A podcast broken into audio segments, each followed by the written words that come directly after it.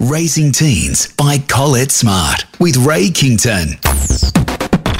Do you ever feel weird? As if. Raising Teens, Ray Kington joined by Colette Smart, who is our expert on all things teenagers and psychology and relationships. And that's something we're talking about today, relationship intelligence.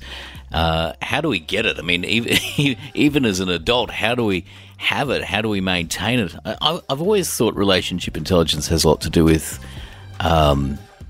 empathy. It has a lot to do with understanding social norms, understanding yourself and understanding other people as well, not being blind to that. Mm.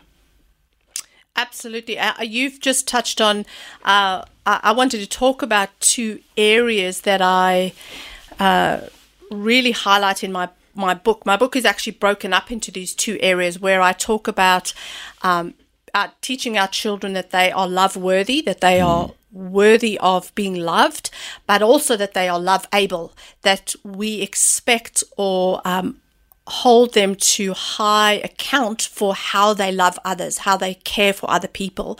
And so it's both. It's about recognizing your dignity and worth, but also the dignity and worth of other people.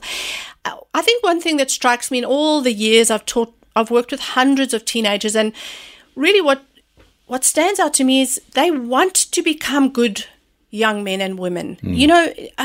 I said to parents, nobody is born an abuser. Mm. Young people want to do the right thing. Sometimes they're not sure how. They need our support and our guidance. And I know we are made for relationships. We know that emotional intelligence is one of the most vital skills. I would say more than IQ. Mm. We call emotional intelligence, we call EQ. And I'm not saying, pull your children out of school, but our children, we know that people do better in jobs when they actually have emotional intelligence. They actually can do their jobs better, work with other people rather than just the brain smarts.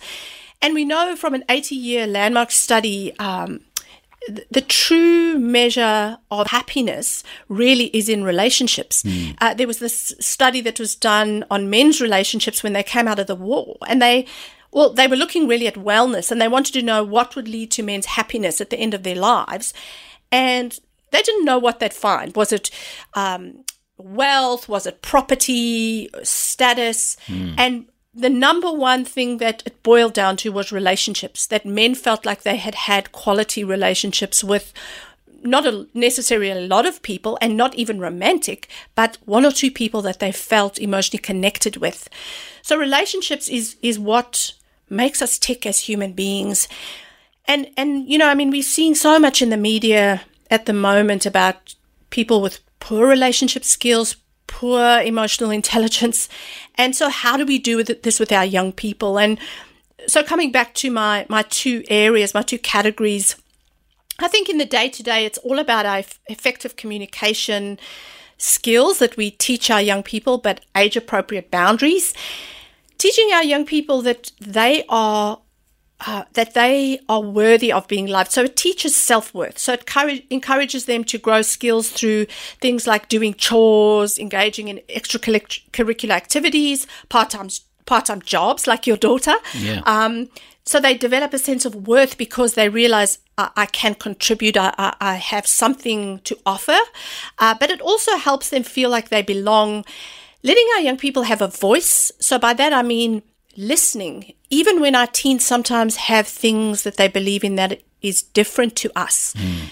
Don't jump in and fight them on that. Having high but reasonable expectations of them, giving them some independence, loving them unconditionally, even when they mess up, apologizing when we mess up. All those things are part of building worth in our teens. But then the flip side is that our children need to recognize that other people have worth too. And those are things where when they do engage in chores, it makes such a difference to character because they don't sit and feel like they live in a hotel. Mm. They feel like they have to contribute. They're expected to face consequences when they've done the wrong thing. Sometimes they even have to sacrifice doing something they really want to do, like come and sit and have dinner with grandma rather than play on your phone. That's thinking of other people. And then there's so much evidence for volunteering activities. You know, basic things like getting our kids to help pull in an elderly neighbour's bin or school community work. Those kind of things teach empathy. And so knowing this isn't going to happen overnight, we're in this for the long haul, and our connection matters, our modelling matters, our kids are watching us, how we respond to the lady at the checkout, how we talk about grandma, how we talk about the lady crossing the road. They will watch us. Yeah. And so I think that's one of the biggest foundations that we can give them. If you think about some of the people you might have worked with over your working years, and you're going to come across people and go, boy, they had no idea how to relate to people, and it stifled their career, and people didn't like them or avoided them. And I often think about those people I have worked with in the past, and particularly in raising kids, I thought, I don't want you to be like that guy. Yes. Yeah. I want you to be more emotionally mature than that guy, because I saw what happened to him. Yeah. And, it just didn't work out. Well, it's fascinating. You touch on something that I say to parents in my seminars. I say to them, I want you to think about what is your biggest wish or desire for your child's future adult. Yes. And I don't mean what car they'll drive or what home they'll live in. What sort of person they'll be. What character and values are you helping instill in your child for the future adult they're going to become? Because you have the chance to do that right now. Yeah. Good to talk to you, Colette. This is Raising Teens. We'd love to hear from you as well. Certainly head to the Hope Media app and shoot us a message, whatever your question might be. Maybe you want to send us some feedback. We'd love to hear from you. You could do it via the Hope Media app. Good to talk to you.